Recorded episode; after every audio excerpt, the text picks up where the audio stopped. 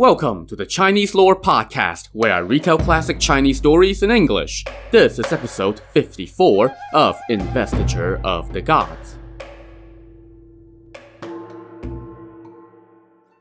Last time, the former Shang prince Yin Hong had been sent by Master Pure Essence of the Chan sect to go help Jiang Ziya. But along the way, he ran into Jiang Ziya's nemesis, Shen Gongbao, who convinced him to fight for the Shang instead even though his father, King Zhou, had tried to execute him. So Yin Hong took his army and his master's magic items and went to fight against Western Qi instead of for Western Qi. After some initial success, Yin Hong was having a tougher time in battle number two. Two of his recently recruited officers were killed, and Yin Hong discovered that his yin yang mirror had no effect against Ne Zha on account of the latter being made of lotus. Panicked, Yin Hong had to resume fighting with conventional weapons instead. Meanwhile, on the Zhou side, Yang Jian had seen Yin Hong flash the mirror around and he recognized it. He quickly told Jiang Ziya, Taoist uncle, you must fall back at once. Yin Hong's using the yin yang mirror, and I saw that your god beating staff did not seem to do anything against him. He must have some hidden magic item protecting him. And now I see him waving that mirror at Ne Zha. Thankfully, Zha is not made of flesh and blood, so he's okay. Hearing this, Jiang Ziya ordered the female warrior Deng Chanyu to lend Zha a hand, or a stone. She galloped out and let fly a pebble, which whistled its way into Yin Hong's face, leaving him bruised and dazed. As Yin Hong turned to flee, Zha found an opening and thrusted his spear through Yin Hong's chest plate but underneath his armor, Yin Hong was wearing the purple fairy longevity robe that Pure Essence had given him, which protected him against all pointy objects. Stunned at Yin Hong's imperviousness to being stabbed, Ne Zha did not dare to give chase, and Jiang Ziya returned to the city in victory. Yin Hong, meanwhile, returned to camp with a big bruise on his face and a seething hatred for Jiang Ziya in his heart as he swore to avenge that day's defeat. After the fight, Yang Jian went to see Jiang Ziya and said, When we were on the battlefield, I saw Yin Hong using the yin yang mirror. If not for Ne Zha, we would have lost some men. Let me go see Master Pure Essence and get to the bottom of this. Jiang Ziya contemplated this for a while and gave Yang Jian permission to go, so Yang Jian fast traveled to the mountain abode of Pure Essence. After trading greetings, Yang Jian said, Master, I have come to borrow your yin yang mirror to help Jiang Ziya defeat a Shang general. I will return it promptly. Pure Essence said, But Yin Hong had taken that mirror with him some days ago when I sent him to go help Jiang Ziya. Did he not have the mirror with him? Actually, Yin Hong is the reason I'm here, Yang Jian said. Instead of joining the Zhou, he has instead joined the Shang and is waging war against Western Qi. Pure Essence stamped his foot and sighed. I put my faith in the wrong person. I gave Yin Hong all my magical items. Who knew that beast would cause such chaos? You go on back first, and I will be right behind you. So Yang Jian returned to Western Qi and brought Jiang Ziya up to speed. After three restless days, Jiang Ziya got word that Pure Essence had arrived. He rushed out to greet him, and the two walked back into the hall hand in hand. Sir, I am so sorry, Pure Essence said. I sent Yin Hong to help you invade the Shang so that he could return to his homeland, but that beast disobeyed my instructions and caused chaos. Taoist brother, how could you give him your yin yang mirror? Jiang Ziya asked. I gave him all my magical items, Pure Essence lamented. I was afraid that he would run into obstacles on the expedition, so I gave him my purple fairy longevity robe to protect him from weapons. I don't know who that scoundrel talked to on the way here that made him change his mind. Alas, it's not too late yet. Tomorrow I will make him come over and atone for his crime. The next day, Pure Essence went out to the Shang camp and shouted, Guards, go tell Yin Hong to come see me.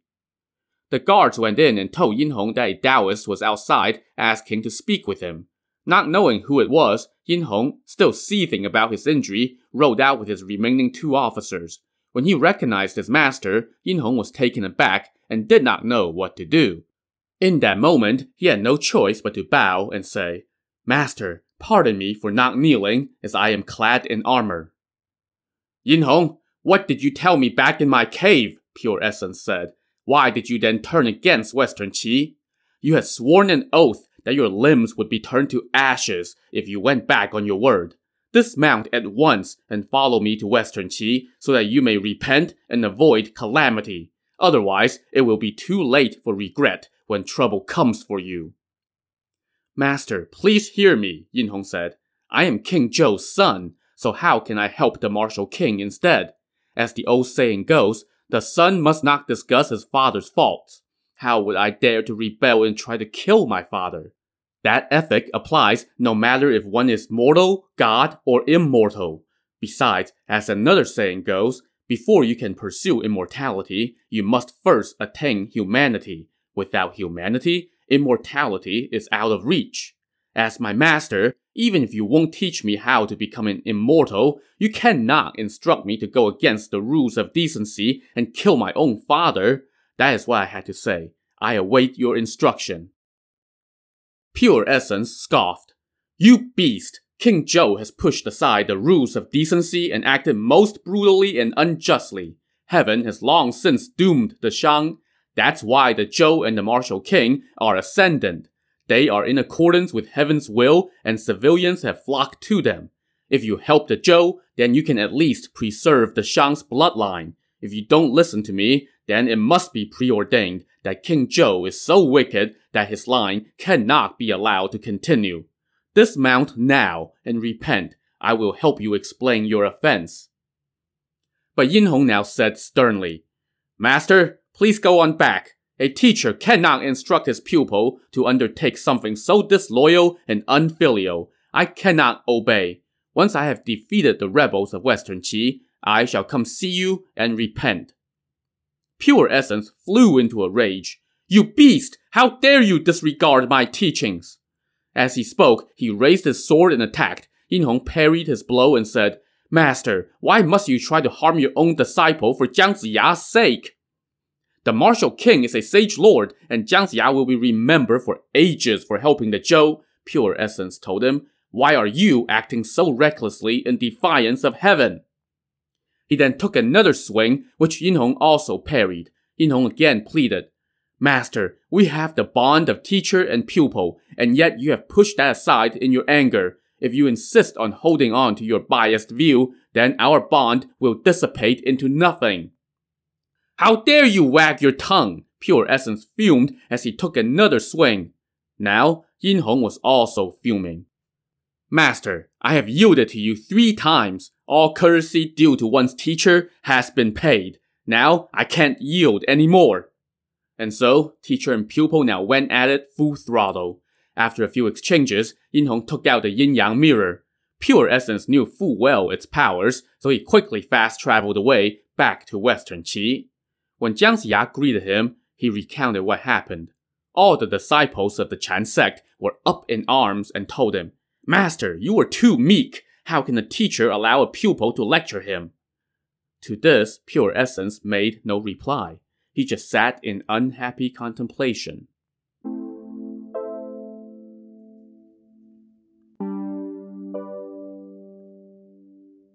Meanwhile, Yin Hong now thought that he was the bee's knees since even his own master had to flee the battlefield against him. As he was discussing strategy with Su Hu, the commander of the Shang army, Guards came and told him that a Taoist was outside requesting an audience. Yin Hong summoned the man in and saw that he was of medium build and had a face like melon skin with protruding teeth and a wide mouth. He wore a red robe and a string of human skulls around his neck. Also around his neck was a gold inlaid container made from a human head with flames coming out of where his eyes, ears, and nose should have been. Everyone was taken aback by this Taoist's appearance. He stepped forth and asked who was Yin Hong. Yin Hong introduced himself and asked the man for his name. I am Ma Yuan, a Taoist from White Bone Cave on Skeleton Mountain, the Taoist replied. Shen Gongbao asked me to come lend you a hand. Yin Hong was delighted and offered him a seat. He then asked Ma Yuan whether he ate only vegetarian meals or if he ate meat. Ma Yuan told him that he ate meat which was kind of against Taoist rules, Yin Hong now threw a feast to welcome him. The next day, Ma Yuan went out and demanded to speak with Jiang Ziya. Jiang Ziya was like, Oh great, another one of those 36 armies that I had coming to me. Why the hell didn't I just listen to my master and not look back when Shin Bao was calling my name? Anyway, there was no dodging this, so he went out with his army. When they met, Jiang Ziya and Ma Yuan traded the usual barbs about how, no, you are acting against heaven's will.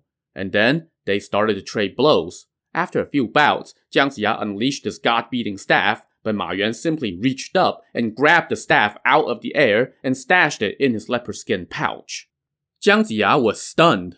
Just then, a man suddenly galloped onto the scene, clad in phoenix helmet, golden mail armor, red battle robe, and white jade belt. He shouted, Prime Minister, here I come! This was Wu Rong, a high-ranking general and provisions officer from a nearby province. He was delivering grain to Western Qi and happened upon this fight, so he rushed over to join the action.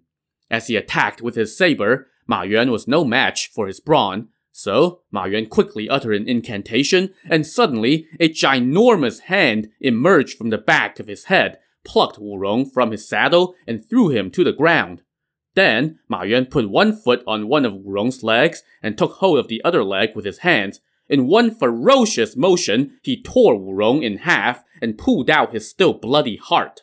He then turned to face Jiang Ziya and the Zhou officers, put the dripping heart in his mouth, chewed, and swallowed. Jiang Ziya, if I catch you, you will end up like this too, Ma Yuan shouted. Everyone on the Zhou side was like, What the F? Ma Yuan now challenged for battle again. This time, the Earth Traveler Tu Xingsun charged out to meet him. Like so many before him, Ma Yuan took one look at his diminutive stature and chuckled, saying, What the hell are you doing here? I came to capture you, Tu Xingsun said as he swung his staff at Ma Yuan. Damn scoundrel! Ma Yuan cursed as he raised his sword and swung at Tu Xingsun. But Tu Xingsun used his nimbleness to his advantage, jumping all around Ma Yuan and sneaking in seven or eight good whacks on his legs. Ma Yuan was getting sore and tired, so he summoned his ginormous third hand again, and the hand grabbed Tu Xingsun and chucked him to the ground. But as soon as he hit the ground, Tu Xingsun disappeared. Ma Yuan didn't know about Tu Xingsun's powers, so he was a bit puzzled as to what happened to his foe. But before he had time to think too hard on that subject, a pebble came screaming in and dinged him squarely on the face. This was to Tu Xingsun's wife, Deng Chanyu, turning to her specialty.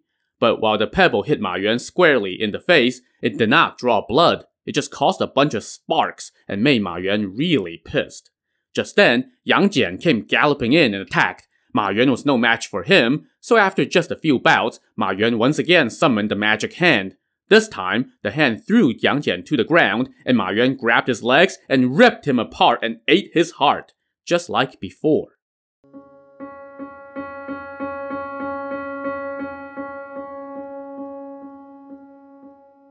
Having had his fill of human heart sashimi for the day, Ma Yuan pointed at Jiang Ziya and said, I'll let you live for an extra night. I'll see you tomorrow.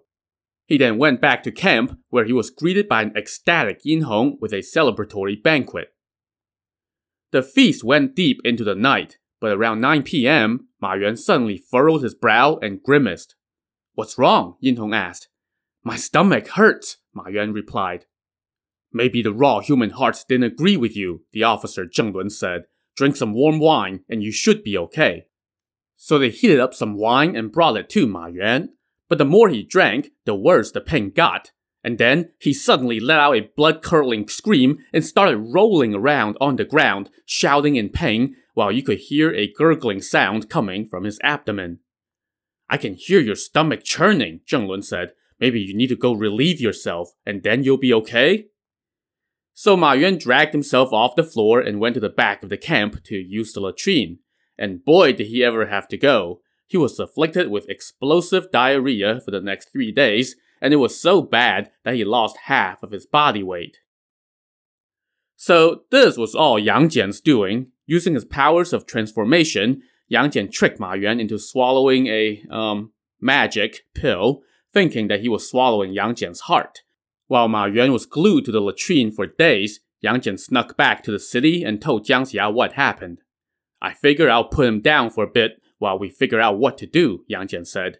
He's going to be unable to fight for the next six or seven days.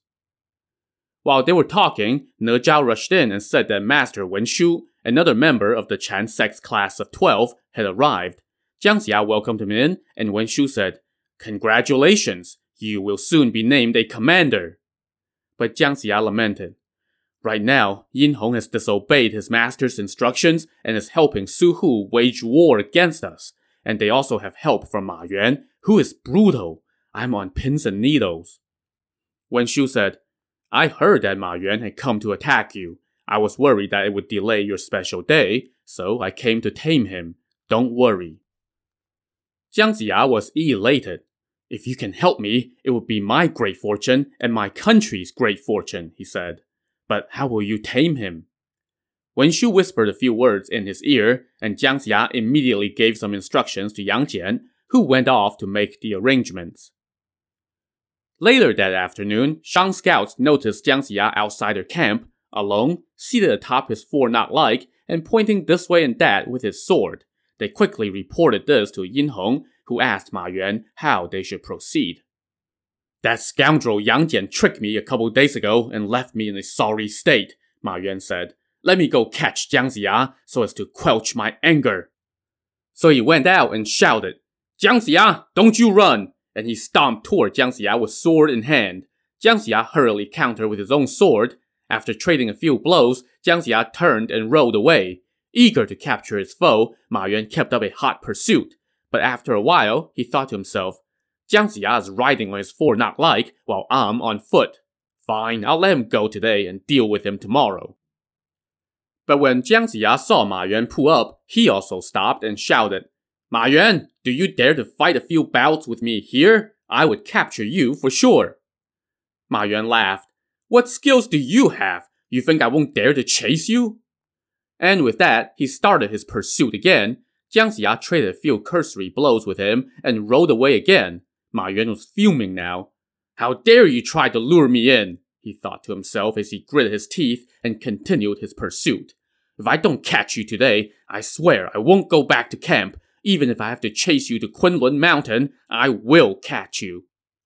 So the chase went on, and soon evening was descending. Ma Yuan turned around the foot of a tall, treacherous-looking mountain and lost sight of Jiang Ziya.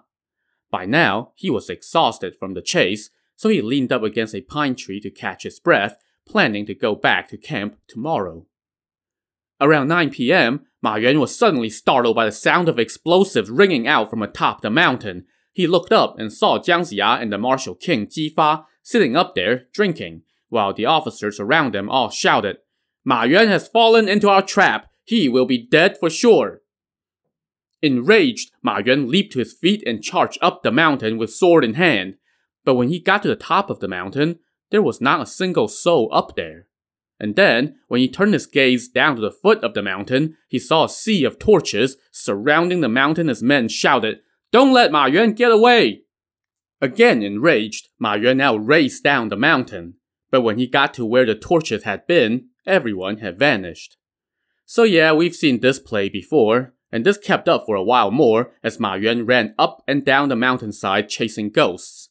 By the time dawn came, he had been at it all night and was tired and starving. Fine, let me go back to camp for now and deal with Jiang Ziya when I sack his city, Ma Yuan thought to himself. So he left the peak of the mountain and started walking back to camp. But suddenly, he heard someone crying out in pain from a canyon. These cries were pitiful.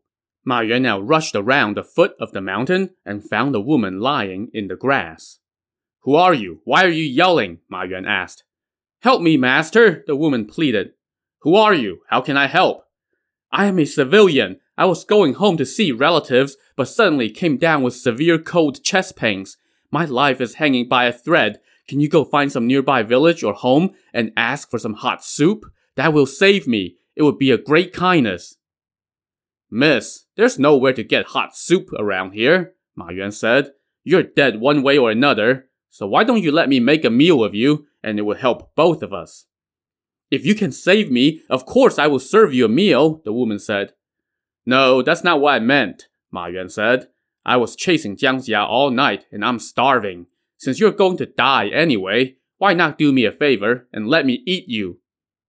Master, stop joking, the woman said in a panic. How can you eat a human being?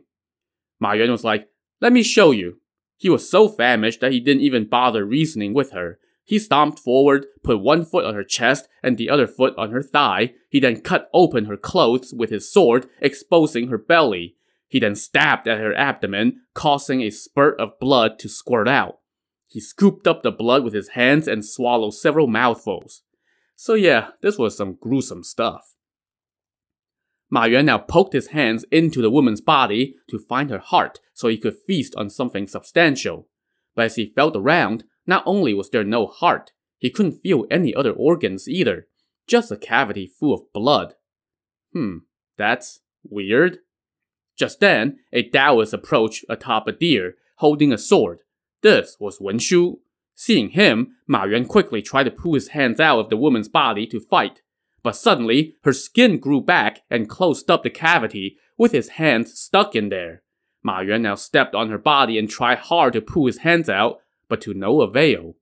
As Wen Shu approached, all Ma Yuan could do was kneel in this most compromised of positions and beg for mercy. Raising his sword, Wen Shu was just about to kill Ma Yuan when suddenly someone called out from behind, Taoist brother, spare him. Wen Shu turned and saw someone he didn't recognize. This man had his hair tied up in two coils and wore a Taoist robe. He had a yellow complexion and a short beard. After trading greetings, Wen Shu asked the man who he was and what he wanted. You don't know me, the man said. I am Zhunti, a Buddha from the West. This Ma Yuan was not destined to die here. He is destined to convert to Buddhism. Be compassionate and give him to me. Now, of course, this was all sorts of anachronistic since this story was set about four or five centuries before the historical beginnings of Buddhism. But historical accuracy is not really this novel's thing, so sure, let's roll with it. Wen Shu laughed and said joyously, I have long admired Buddhism, and you are a talented celestial, so of course I will obey your wishes. Zhunti now put his hand on Ma Yuan's head and said, My Taoist friend, what a pity that you have thrown away all your cultivation of the Tao. Why don't you follow me to the west and study the way beside the Eight Virtue Pond and enjoy a carefree life in the Forest of Seven Gems? Well, that sounded awfully nice, even if the alternative wasn't to die a bloody death. So Ma Yuan agreed without a second thought. Zhunti thanked Wen Shu and then retrieved the god-beating staff from Ma Yuan and told Wen Shu to return it to Jiang Ziya. Then he set off back to the west with his new disciple in tow. So Wen Shu returned to Western Qi and told Jiang Ziya what happened, he then returned the god-beating staff. But even then, Pure Essence was still standing there with furrowed brow.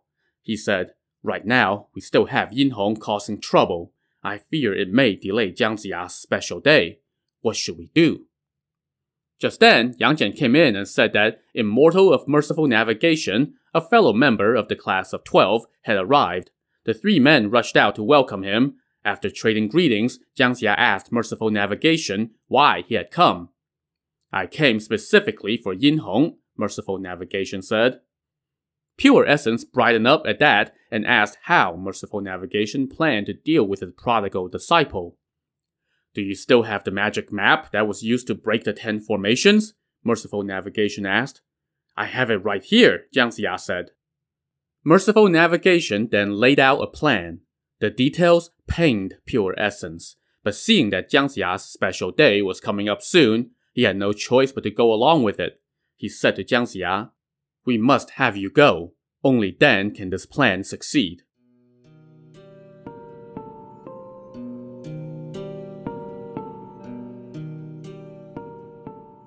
In the Shang camp, Yin Hong was getting worried that Ma Yuan went out to fight and never came back. He told his two remaining officers, Since we don't know Ma Yuan's fate, let's go fight Jiang Ziya tomorrow to feel him out, and then look for Ma Yuan. The general Zheng Lun said, It has to be a huge fight, or we won't succeed. So the next morning, the Shang army charged out to the foot of the city, and Yin Hong demanded to speak with Jiang Ziya. The three senior Chan Daoists told Jiang Ziya, You go on out there and we will help you succeed.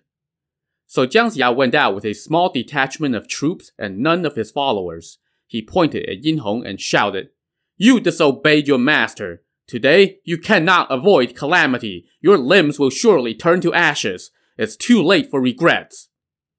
Enraged, Yin Hong raised his halberd and galloped forth to fight Jiang Ziya. After a few exchanges, Jiang Ziya turned and retreated, but instead of running back into the city, he ran away from it. Yin Hong and his two officers quickly gave chase.